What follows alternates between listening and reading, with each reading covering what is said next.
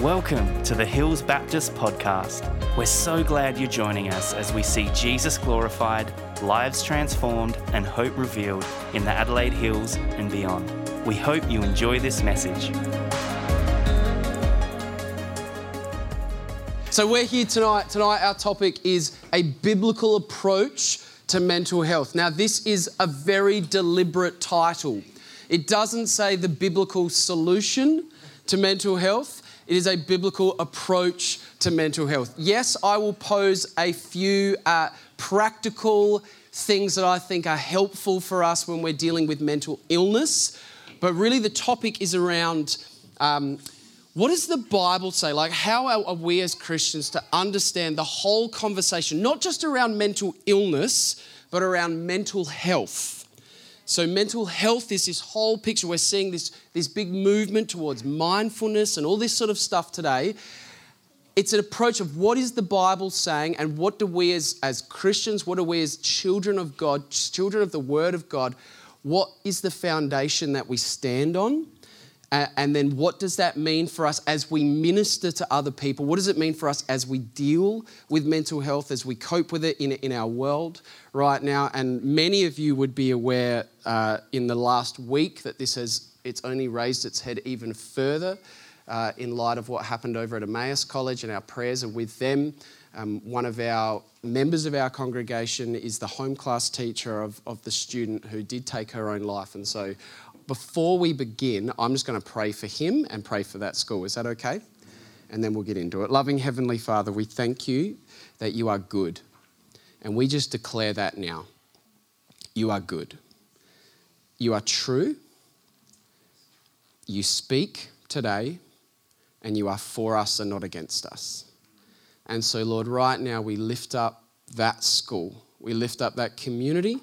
We lift up everyone impacted by it, and we pray as a Christian school that the light of the gospel would shine forth. And we know, even when it's confusing, that you turn all things together for the good for those who love you.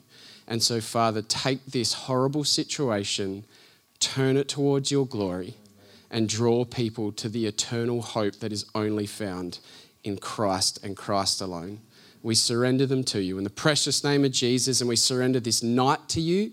We surrender this whole conversation to you, Lord. Take the words of my mouth and let them be yours. Lord, speak. Father, the things that I've prepared that are not of you, may they just fall to the ground. May the things that you want to say that I haven't prepared, may you raise them up. Speak, Lord, your servants are listening. Give us a word in season that will impact, that will transform, and that will empower. We pray in Jesus' name, and all the saints said, Amen. Amen. So, I want to begin with disclaimers, if that's okay. Firstly, this is a massive topic. And you all know that. There's a reason you're here tonight. This is a huge topic in our society today. It's a topic that I cannot cover in its entirety in an entire year's worth of sermons, let alone one potentially 40 minute message.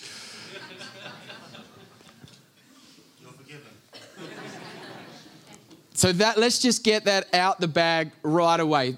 The goal, therefore, tonight is not to finish the conversation, it's to start the conversation. Okay? It's not to finish the conversation, it's to start the conversation. I'm going to bring some, some ideas that have been significant in my life, uh, things that I have I've wrestled with, things that I've studied that I have deep convictions around. Um, but my prayer is for those of you who hang around for dinner, as you sit at your tables, that you won't just talk about how poor Port Adelaide's season is going, but you will talk, oh, and what a shock it was that the Crows actually won a game. but but that you would take the time to converse around this topic, that you would throw ideas around, that you'd share stories, share experiences, and ultimately that you'd pray for one another uh, and that we'd journey together in this. Is that all right? That's the prayer. For those of you who aren't hanging around for dinner, go and do that in your week. Find people, talk about it. Don't let it just be, oh, that was an interesting s- s- sermon. Let's call it a sermon no, let's, let's let this be the start of a conversation. Is that good? Secondly, the second disclaimer is I am not a trained psychologist and I am not a trained psychiatrist. Okay? So there's a whole lot of stuff that I don't know. What I am is someone who uh, loves the Word of God. Uh, I've worked in the education sector for 10 years in a, in a pastoral care counselling role where I've dealt with enormous amounts of mental health. I have a degree in medical science where I majored in physiology and neuroscience, so I know a bit about the brain. Uh, and I'm a preacher who loves the word, as I said before. Uh, and when you're in pastoral ministry, you come across some things. So, 17 years of experience in working with people. I don't have all of the answers, but I serve the God who does. And I believe that by His Spirit, He brings wisdom and that He brings understanding. And sometimes He brings peace even when there's no clarity. And my prayer again tonight is that as we leave here, we'd have like some, something to stand on, but also we'd have a deep sense of trust and a deep sense of peace. Like Job, at the end of his whole life's ordeal and all that he went through with all the depression that he faced and all the trial, where he gets to the end and he's resting in the nature and character of God. So that's the context that I'm coming at. Uh, and my third disclaimer is after this session that we have, if you want to go deeper and you're looking for more information, there are many, many, many wonderful Christian psychiatrists and psychologists out there who have put hundreds of hours worth of content available freely on YouTube. One guy in particular who I have found extremely helpful over the years is a guy called Dr. Matthew Stanford. If you want to write that down, Dr. Matthew Stanford. Um, he's absolutely brilliant and he's got a whole host of information on topics that are really diving into specifics as opposed to the broad kind of topic that we're going to talk about tonight. So there's my disclaimers. Um, with that said, where do we begin? I think the best place to begin is actually a definition. A definition. Whenever you're preaching a sermon, here's a note to young preachers start with a word search and begin to define what it is that you're looking at. So, when we talk about a biblical approach to mental health, here's what Beyond Blue defines mental health as. They say mental health is a state of well being in which every individual realizes his or her own potential. They can cope with the normal stresses of life. I should have put this up on the slide, sorry. Can work productively and fruitfully and are able to make a contribution to his or her community. Let me read that again. Mental health is a state of well being. So the mind is mentally healthy when every individual realizes their own potential, can cope with the normal stresses of life, can work productively and fruitfully, and can make a contribution to his or her community. So the goal is that we would see a society that is mentally healthy. Amen? Mental illness, therefore, or mental disorder is when this equilibrium is upset. When that picture is not a reality. And so the World Health Organization defines a mental disorder or mental illness as this a clinically significant disturbance in an individual's cognition, emotional regulation, or behavior, usually associated with distress or impairment in important areas of functioning. I'll read it again. A clinically significant disturbance in an individual's cognition, emotional regulation, or behavior associated with distress or impairment in important areas of functioning. There's your, uh, your psychiatric definitions of mental health and mental illness. There's another doctor who I've really enjoyed reading, a, a lady called Dr. Deborah Cornier. Uh, and this is how she defines mental illness. I think it's so profound. I don't even think she realizes how profound it is. She says that mental illness is a loss of a sense of self. Let that resonate for a minute. Mental illness is a loss of a true sense of self, a true understanding of who I am. This is me now building on what I read. A true understanding of who I am. You could even use this beautiful word, identity. when I know who I am truly, and that's what we're going to look at in a second, and that resonates within me and that sits in my gut as true and says yes, then you will have mental health. When that true sense of self is disturbed or incorrect within you, that is a mental illness. I think it's a beautiful definition. I think she's hit the nail on the head. And we'll get to that in a second, but just contextually, so you understand how many people have lost this true sense of self, how significant this issue is in our society today. When you look at the latest data from the census, the last census that we did, this is the result 43.7% of Australians have between the age of 16 and 85 have experienced mental illness. That's almost half of Australia, of adult Australia, have experienced mental illness. What's the, uh, I'm going to get preaching. What's the lie that is being told to us when we experience mental illness? It's that I'm all alone. No, you're not. 43.7% of people know what you're going through. That's a powerful thing to hold on to. One in five, or 4.2 million people in Australia have had mental illness that has endured for over 12 months. Significant clinical mental illness that has lasted for over 12 months. That's one in five Australians. Anxiety is the most common form of mental illness in 12 month disorders at 3.3 million Australians. Almost two in five people, 39.6%, aged between 16 and 24, have experienced a 12 month ongoing mental illness. That's in it, like 16 to 24, it's just ramping up, right? Females experienced higher rates than males of anxiety disorders, 21% compared with 12. And males have almost twice the rate of substance abuse disorders to females, 4.4% compared with 2.3. And suicide is the second leading cause of death in Australia in people aged between 16 and 29. I would call that a pandemic. Because that's not just Australia. It's actually, as you look at the stats all over the world, in all cultures all over the world, the numbers are really, really similar.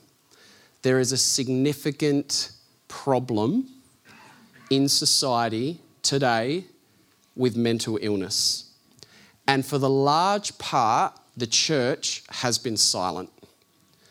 And the reason that the church has been silent is either because we've been too afraid to touch it, we don't, we're not educated, so we don't think we can speak into it, or the advice we give is just, uh, I'm going to call it hyper charismatic and really unhelpful. For example, let's say I've gone for a 42 kilometre run in the heat and I come in here and I'm dehydrated and I'm about to pass out. What do I need? Water. If I come in here, it would be great if I've done this huge run, I've walked in here, I'm almost dying of dehydration. It is fantastic that people would gather around me, lay hands on me, and say, Thank you, Lord. I believe for healing and restoration in Jesus' name. That's wonderful. But what I need is water. And I think sometimes in the church, what we've done is we've hyper spiritualized some things that actually need physical, practical care. Yes? And that's, that's a bit of a concern. That's one arm. But on the other side, we've lost sight of the fact that we're more than just flesh. And sometimes there is a spiritual side. And because we don't want to go there and we don't want to touch it, we're just going, you need water, when actually what I need is prayer. And so, what we're going to do tonight is look at what is the self how do we re- rediscover a true sense of self, the true identity of self? What fundamentally Deborah Cornier is saying is what does it mean to be human? What is the biblical approach to mental health? It's getting a biblical picture of what it means to be human. And when we understand what it means to be human, then we can begin to minister to the human. In an appropriate way. Are you with me? And so that's what we're going to do tonight. And we're going to begin right here in Genesis chapter 1. We always start from the very beginning because it's the very best place to start.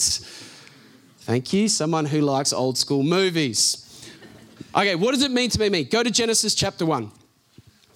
Genesis 1, it's the story of creation. It's the story of God creating the heavens and the earth. And he goes through, and we know that story, and you get to verse 26, and this is what it says Then God said, Let us make mankind in our image, in our likeness, so that they may rule over the fish in the sea and the birds in the sky, over the livestock and the wild animals, and over all the creatures that move along the ground. So God created mankind or humanity, depending on the translation that you have, in his own image in the image of God. Three times in our image, in the image of God, He created them. Male and female, He created them. God blessed them and said to them, Be fruitful and increase in number, fill the earth and subdue it. So, when we understand, first and foremost, a human being is someone who is made in the image of God. Male and female, made in the image of God. That means male and female together form this beautiful picture of what it means of representing God to the world. We are made in his image. A part of our identity is image bearer, right? Image bearer that there's this incredible part of being human that is distinct from everything else in creation. Everything else in creation, God spoke and it was. Human being, he says, let us make mankind in our image. Now, how does he do that? Keep going, go to Genesis chapter 2. And this is where it gets really, really good. Genesis 2, verse 7. Are you ready for a bit of Hebrew? Are we ready for some? Can I teach for a little bit? Are we okay with that? I told you it's going to be a bit seminary. Is that okay? All right, Genesis 2, verse 7. Then the Lord God formed a man from the dust of the ground. And that word man is the Hebrew word Adam, Adam, from the dust of the ground, and he breathed into his nostrils the breath of life, and the man became a living being. Okay, so when God, what does it mean to be created in the image of God? Here's what we have to understand. First and foremost, it's God who creates. God does it, you're not an accident. Can I get an amen, somebody? You are not an accident. You are not an accident. You are not an accident.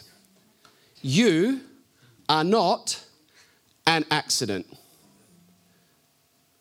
over the last 80 years, the message that has come to humanity through education is that you are nothing more than the product of nothing colliding, causing an ex- explosion, which resulted in a series of happenstance, happenstance circumstances and ultimately the evolution of life. Now, you can either believe that nothing created something, or you can believe that there always was someone who created everything. I personally find it much easier and more logical to believe that there always was an intelligence that created intelligence rather than believing that nothing somehow collided. How does nothing collide? I don't know, but that nothing collided and therefore gave rise to intelligence. The, the creation account is a logical account, friends. It's a logical account. And what it does is it gives humanity purpose and it gives humanity value. That you are made, made, made, made in the image of God. Human beings are special, unique, different from anything else. That gives us intrinsic worth and infinite value, whether your high school friends think so or not.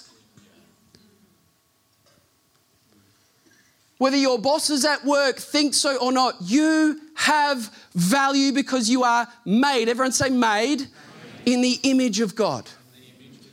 That's who you are. That's who I am. That's who we are. Special. Psalm 139. It's a beautiful psalm. Read it. I won't quote it all right now, but it's a beautiful psalm talking about the fact that we're fearfully and wonderfully made.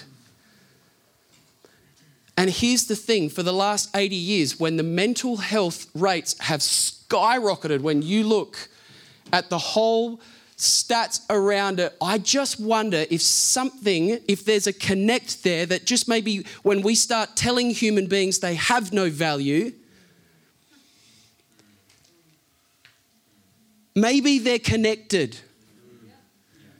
Maybe the lie that you have no value and therefore no purpose and no reason being here, if we kill that lie right here, right now, and we declare the truth over humanity that you are fearfully and wonderfully made in the image of a living God, and therefore it doesn't matter what anybody else says, you have purpose and worth, just maybe that's the foundation, cornerstone of beginning to understand how to minister to people suffering with mental health just maybe it explains the next step when we, oh, I've got to get on target. But the, the whole idea that Jesus Christ, the living God Himself, didn't just make us in His image, but chose to come and lay His life down on a cross so that we would know the value, so that we would be connected to Him. How much are you worth? It's what someone is prepared to pay for you. And God paid for you with the blood of the eternal Son of God.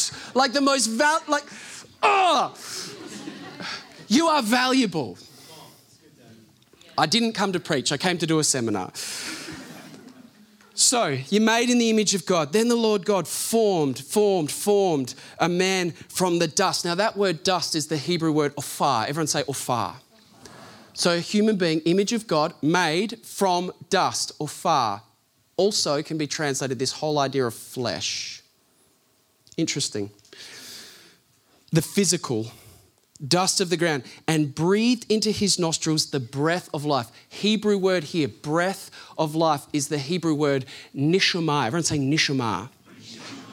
And it means spirit. It means the spirit of God, that he breathed a spirit into us. So there's dust, there's physical, and there's spirit. Watch what happens when spirit, nishama, and afar collide, it says, and man became a living being. Being is the Hebrew word nephesh. Everyone say nephesh. And the other, trans, you could be translated soul, emotion, mind, consciousness. Oh, when I was doing neuroscience, it was so funny. We were sitting there and uh, we would sit in all these different lectures and we'd have all these experts coming in talking about the studies they were doing on consciousness. And they kept talking about these incredible studies they were doing, but no one ever could explain what consciousness was. Right? They kept saying, Oh, we're so close. Like, we're seeing this with mice and we're seeing that. And I remember at the end of this whole semester, I put my hand up and said, So, can you please explain to me what consciousness is? And they did, you know, the typical. Couldn't answer it. And I was like, I didn't do this in the lecture, but I did it in my tube. I was like, it's funny because, like, the Hebrew, um, the ancient Hebrew language actually has a word for consciousness. It's called nephesh. It, it means soul. It means that, like, we have there's, there's a light behind the eyes. It's more than atoms colliding, just banging into one another. There's actually something l- more to me than just meets the eye. And so we see that we are dust, physical, spirit, and soul. You could say body, mind, emotion, spirit. Oh, what does that sound like? That sounds like mindfulness, doesn't it? Can we put the mindfulness wheel up? This is, this is an interesting thing because in the last few years, mindfulness has become a big deal, right? And I was a high school teacher and we were right into mindfulness. I wasn't, but they were. And this is what they talk about the wellness wheel. That when you have all of these things in life, that you fill each bucket appropriately, then you will be well. You will have mental health. Now, if you break them down, what do you see? You see, you see physical, you see body, you see intelligence, so you kind of see mind, soul, and spirit. Occupation, social, environmental, that's all physical. Emotions, intellectual, that's kind of, oh, oh, that's, that's Afar, Nishma, and Nefesh. Oh, that's interesting, isn't it? Does anyone else find that interesting? That modern psychologists have realized that all of these things are important for a human being? Could it be that all of these things are important for a human being because that is the essence of what a human being is? I'm just putting it out there. It's just an idea. That just maybe a human being is not an accident and not just stuff colliding. But maybe when God said, I created you this way, and maybe that the fact that we are physical, that we are spiritual, and that we have a soul, maybe that's a part of what it means to be human. And maybe instead of telling everybody that that doesn't exist and teaching people they're an accident, if we taught people that this is what a human being is, and therefore you have value, and we gave them the why behind the what, just maybe we'll start to see some changes in mental health. Because you can fill buckets, but if you fill buckets, all you're trying to do is find balance. But when you speak meaning and you speak truth, truth sets people free. And so we have to begin to understand this is who we are. And, it, and, and it's interconnected. Because when you have buckets, it's, it's saying that we're separate. What it's, what it's doing is it's dividing a human being into categories right? Let's just call that mind as well, because it's the same idea. How's everybody going? So it's saying these are categories, right? So we've got to look after body, we've got to look after spirit, we've got to look after soul. But you can't actually separate them because the body was lifeless the spirit came in, the breath came in, the nishma came in, and it was when the spirit collided with the flesh that it gave rise to a soul. You can't separate them in the human experience, which means when I have something happen to me physically, it will affect me emotionally because the two are connected. When I have a spiritual encounter with God, it will impact me physically, it will impact me emotionally because it's all connected. It's why the Bible talks about countenance. When you encounter God, your countenance changes. Because a spiritual encounter with the living God will impact my spirit, which will impact my emotions and will impact me physically. They're all together, right? So we need to be very careful when we minister to understand that, yeah, yeah, yeah, maybe something happened to someone in the body but that is going to have implications on the soul and the spirit. Maybe there's a spiritual thing going on that's going to have implications on the soul and the body. Maybe it's a trauma thing, an emotional thing that's going to impact my spiritual and my body. That's what it means to be human. That's what it means to be an image bearer. That's what it means to have a sense of self. How's everybody going? We all right? You need to stand up for a second, twirl around, and sit back down?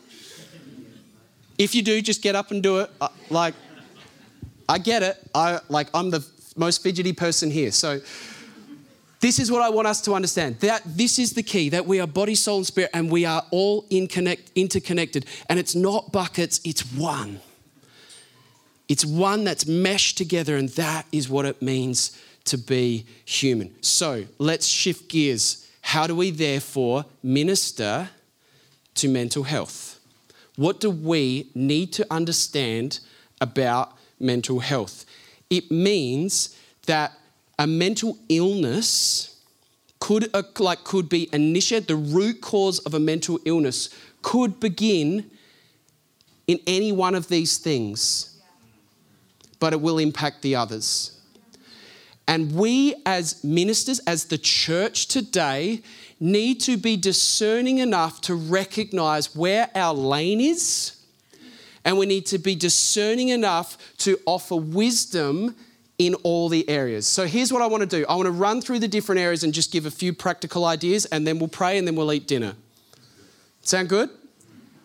So, if mental illness is beginning with the body, we have to recognize, like I said before, sometimes mental illness is the result of a physical issue.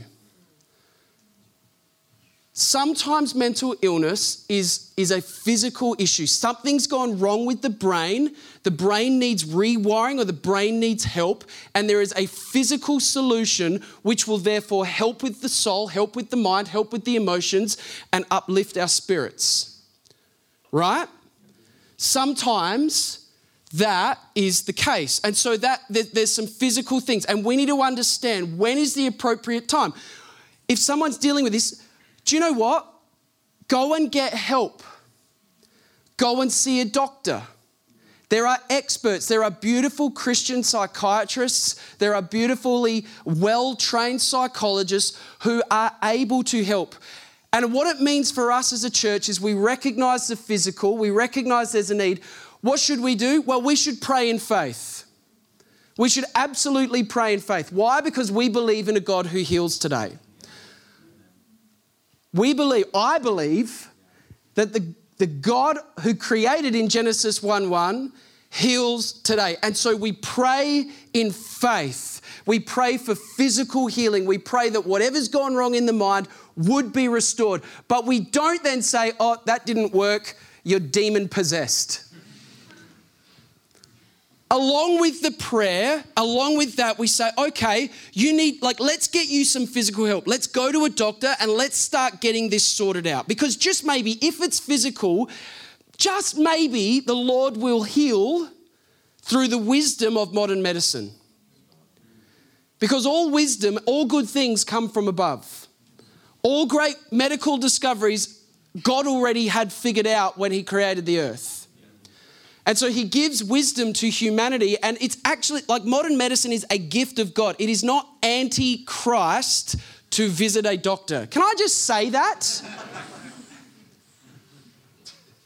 if you have an issue with that, let's talk about it later. But it is not antichrist to visit a physician who is trained in medicine, who is an expert in their field, to go and get help where help is needed. Sometimes you go into, into church environments and you're made to feel like you're anti Jesus or something's wrong with you because you've got a physical ailment. Jesus loves you.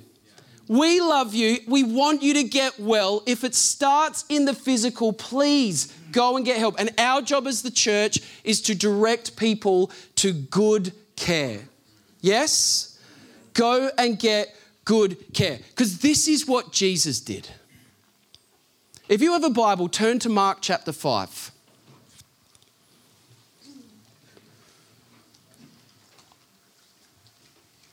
In Mark chapter 5, you're going to see three stories. Mark chapter 5 is a powerful illustration of Jesus dealing with mental health and it's a powerful illustration of the three root causes of mental health in humanity. You see, what you're going to see as you read through this, but we're not going to read through the whole passage together, but you're going to see a woman with the issue of blood who has an anxiety fear response. So she's suffering from fear and anxiety because she has a physical issue. Look how Jesus ministers to her as you read through that. Jesus deals with the physical issue, but he also meets her where she's at. He deals with the whole self and brings her into a holistic healing. The great physician deals with the physical, and we see emotional, spiritual restoration. There's another story of uh, a man possessed by the demonic. And at the end of that story, like Jesus deals with the issue. He casts out the demonic, it says, You don't belong here. And all of a sudden, the man is sitting there, and the, the word is used. It says he was in his right mind. So Jesus dealt with the issue, but he also ministered to the whole self, the whole person, brought him into a physical posture and an emotional healing. And you also see uh, that another uh, story where uh, someone is suffering from trauma and grief. We see, let's actually, I want to speak to this one for just a second. Um, so let's let's go there.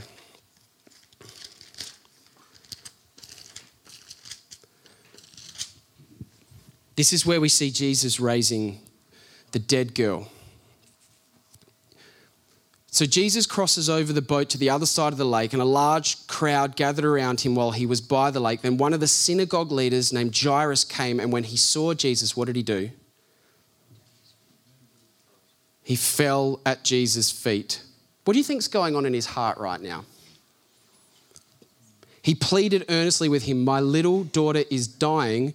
Please come and put your hands on her so that she will be healed and live. So Jesus went with him. Then there's the woman with the issue of blood. And then verse 35 while Jesus was still speaking, some people came from the house of Jairus, the synagogue leader.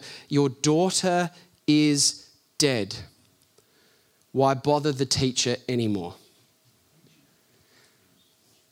What's going on? Put yourself in Jairus' shoes. Is he happy? I would say he's probably depressed. Why? Because of emotional trauma. Because his daughter is dead. And the response is, why bother? Leave him alone. But what Jesus does is he ministers to the whole self. He deals, he speaks to the heart, then he goes and raises the daughter from the dead, which is an awesome thing that Jesus can do and will do at the end of days. But we see this guy suffering an emotional trauma. He's physically well, but he is depressed. He is suffering because of external circumstances that have grieved his soul. So in Mark 5, you see these, these three forms of illness. Do you see that? And Jesus, in each one, just addresses the issue and he addresses what needs to be addressed in such a beautiful way. And so that is what speaks to us. That, that is what his ministry informs the way that we minister. Where there's a physical need, let's give people the physical tools to, to approach it right? And so, yeah, one is modern medicine. Go and see a doctor. Other times, there's there's a whole heap of things that that we talk about with, with the physical to get well. Like, let's encourage healthy habits. Let's eat well. Yeah? Let's exercise. All of these things are helpful. Let's, let's be in community. That's a physical thing that we do. And every single bit of research around mental health reveals that community is a positive thing for mental health. Let's practice gratitude. Like, speak, affirm gratitude. Thank you, Sam. And let's be a people who declare truth. Speaking is a physical thing we do, and the Bible says that life and death are in the power of the tongue. It is actually a physical thing. Truth speaking actually has an impact on the body. It's a, can I give you an example from my own life?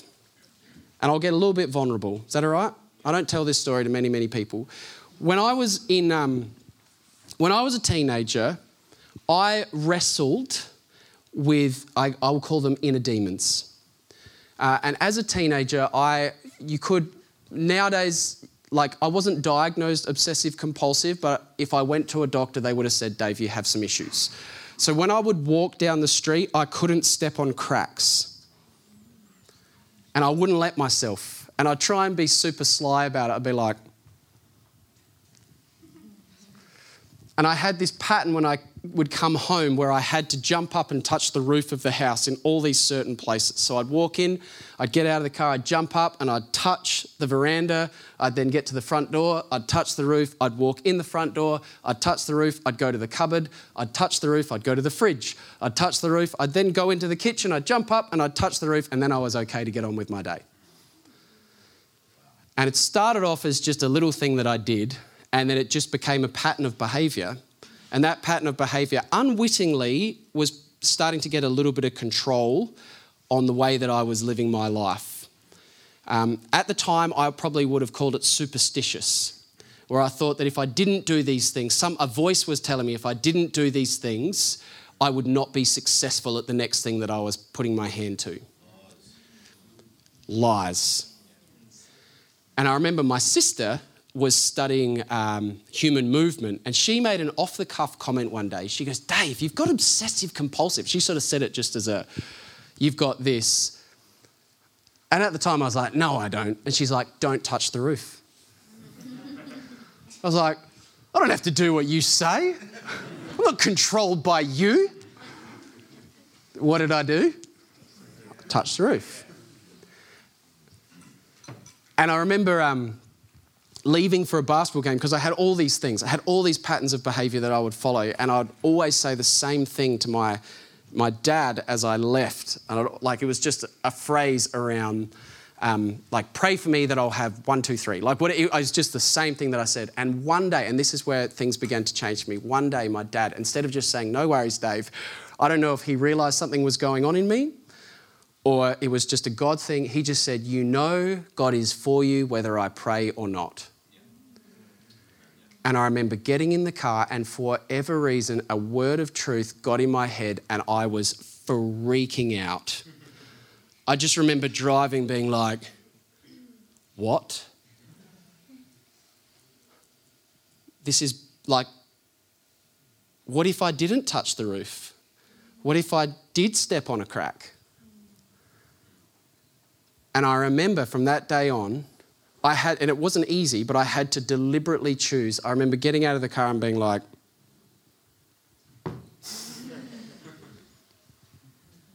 and trying to force myself not to jump. Now, I wasn't diagnosed OCD. It probably wasn't a thing that we talked about that much back in the day. My sister would tell you that that's exactly what I had. But what I do know as I look back on my life is it was getting a stronghold on me. And what I do know is a word of truth cut but then I had to take practical physical steps to break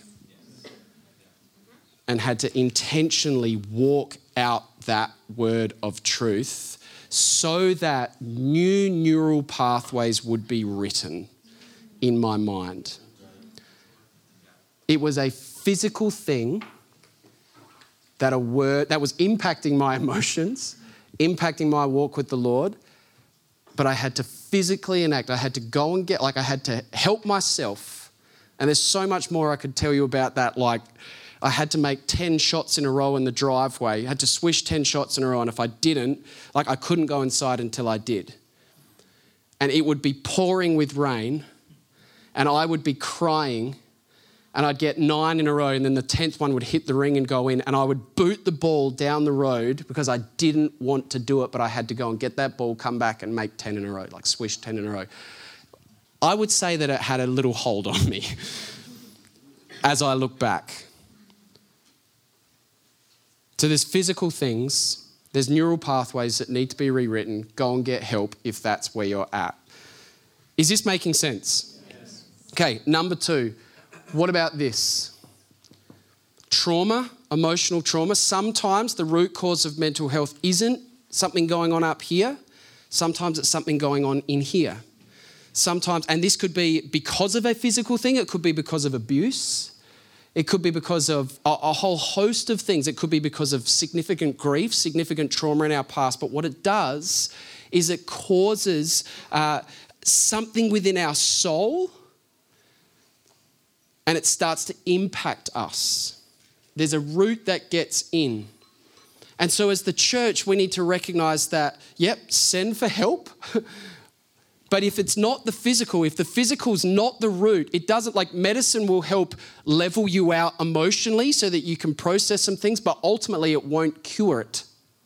Because the root is not in the physical, the root is in the soul. And so, our job as the church, again, is to refer to people who know how to help dig out the dross from the soul. This is where things like counseling come into play. Where we said, where you go to a GP, the GP then gives you a recommendation, like uh, we'll sign a script so you can have 10 sessions at Lifewell or a counseling centre. and you go and you talk, how do you bring healing in the soul? Again, we pray, but we speak truth. We expose lies. We allow, we talk it out. We allow that emotion to come out. We allow truth to come in, and we allow healing to begin to happen in the soul.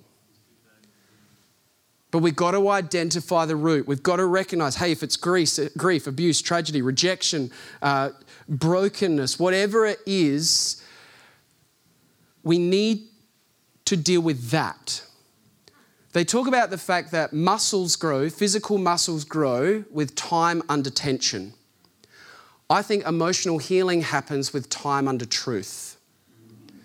As we sit under truth, we begin to see emotional healing. And sometimes emotional healing looks like this. Has anybody been there? I feel really good today. Whoa. Oh, I'm feeling a bit better today. But over time, under truth, we get to that equilibrium of a identified true sense of self. We need to keep moving. I've been talking far too long. Number three, and we'll close, we'll close here. How do we minister to the, the Spirit? Oh, just quickly, has anyone. I told you it's a seminar. Um, has anyone seen the kids' movie Inside Out? You know how they have the islands? You know what they represent, right? Neural pathways. That's what this is talking about. It's about making sure we're rewriting neural pathways, and the thing that fixes it is truth. Isn't that fascinating? In Inside Out, the thing that fixes it is truth. It's confession, as she says, I'm hurting. And this is where the lies come in is that we think, no, I can't tell people I'm hurting if you can't tell people you're hurting, it's like a wound that festers. When you blurp it out, and sometimes it's ugly. Sometimes it comes out and it's ugly. That's why the church is such a beautiful thing because you can be as ugly as you want and we're going to love you. That's the whole point. The church is broken people doing life together. So please be ugly. You have permission to be atrociously ugly like snot out the nose, drool down the mouth, hair everywhere. Be ugly because it's in the being ugly that truth comes out. And as truth comes out, then truth can go in and you can begin to experience that emotional healing. You won't get it if you don't confess it. And there's scripture all the way through talking about the power of confession, the power of speaking truth, the, the, the, power of the word of God in, in bringing that reconciliation. Like Ephesians 5 is glorious, James 5 is magnificent in the way that it speaks about this. And be a people who learn to, to proclaim truth, like praise God even when it's hard. This is why church is so important. be in church.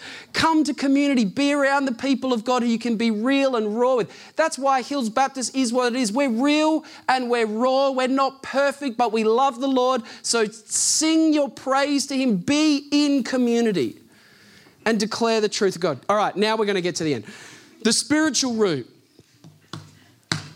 And here's the one that can be a little bit contentious. But if we understand our identity as image bearers and we understand that there is a spiritual realm, and we understand, as it tells us in Ephesians 6, that we have enemies and that our, our battle is not against flesh and blood, but against the rulers and powers and authorities of this dark world. And we understand that, that there is a spiritual element to creation then we need to understand that sometimes the root cause of depression will be the spiritual. That sometimes we get caught because there is spiritual attack, that there is demonic opposition. I'm speaking the truth. I'm speaking the truth. We do have an adversary. He is a defeated adversary, but he is real. And he is cunning. And he can only be in one place at one time, but he does have servants and they do have works and effects. And so there can be demonic opposition which comes against the people of God. And as the church, we have to take up our authority in Christ.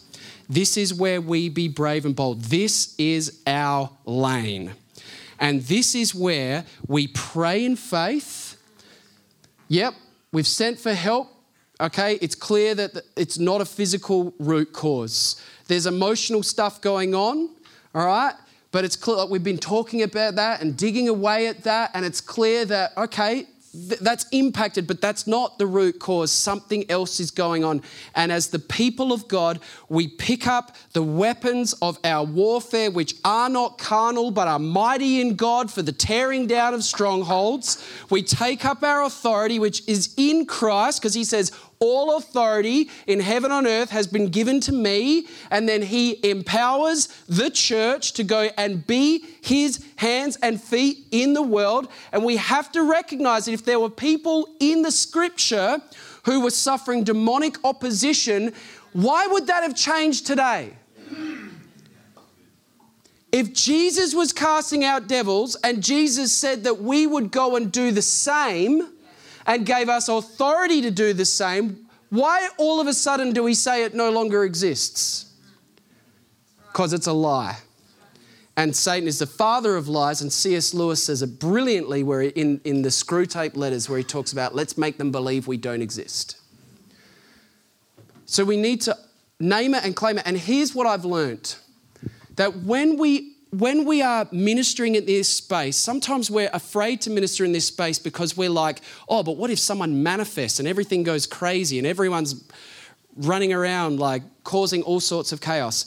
When you read the scripture, what you will see time and time again, just look at Mark 5, look at the response of the demonic to Jesus. When, they, when he saw Jesus from a distance, he, this is the demoniac. He ran and fell on his knees in front of him. He shouted at the top of his voice, What do you want with me, Jesus, Son of the Most High God? In God's name, don't torture me.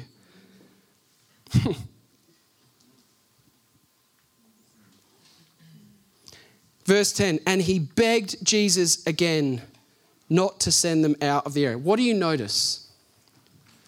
That the demonic is terrified of Christ Jesus. He wants us to believe that we have to cower in a corner and that he's almighty and all powerful. He is not. He is a serpent whose head has been crushed under the heel of the living God. And the living God has breathed his spirit into the sons and daughters of God. And therefore, we have authority. And we are called to take up our authority and we are called to speak. And we can silence the devil and say, Stop, no talking. In the name of Jesus. Not in my authority, but in the authority of Jesus, you can silence that devil and you can say, Be gone in Jesus' name. And I'm just saying this because as a church, if all we do is deal with this and this, we're not being the church. If all we do is this and forsake this and this, we're not being the church. If we're a counseling center, we're not the church. The biblical approach to mental health is to recognize that this is what it means to be human and that mental illness can attack at any one of these parts, and our job is to lovingly, graciously minister in each part, referring where necessary, supporting always, praying always, loving always, and always, always, always pointing to the victory of the Lord Jesus Christ, knowing that we have this hope as an anchor for the soul, firm and secure, hidden in the holy place behind the curtain. Jesus is victorious. He is worth holding on for because he is holding on to you. That is a biblical way of looking at mental health as we understand the whole sense of self. If mental health, if mental illness is a loss of a true sense of self, then the church's role is to help people rediscover the true sense of self.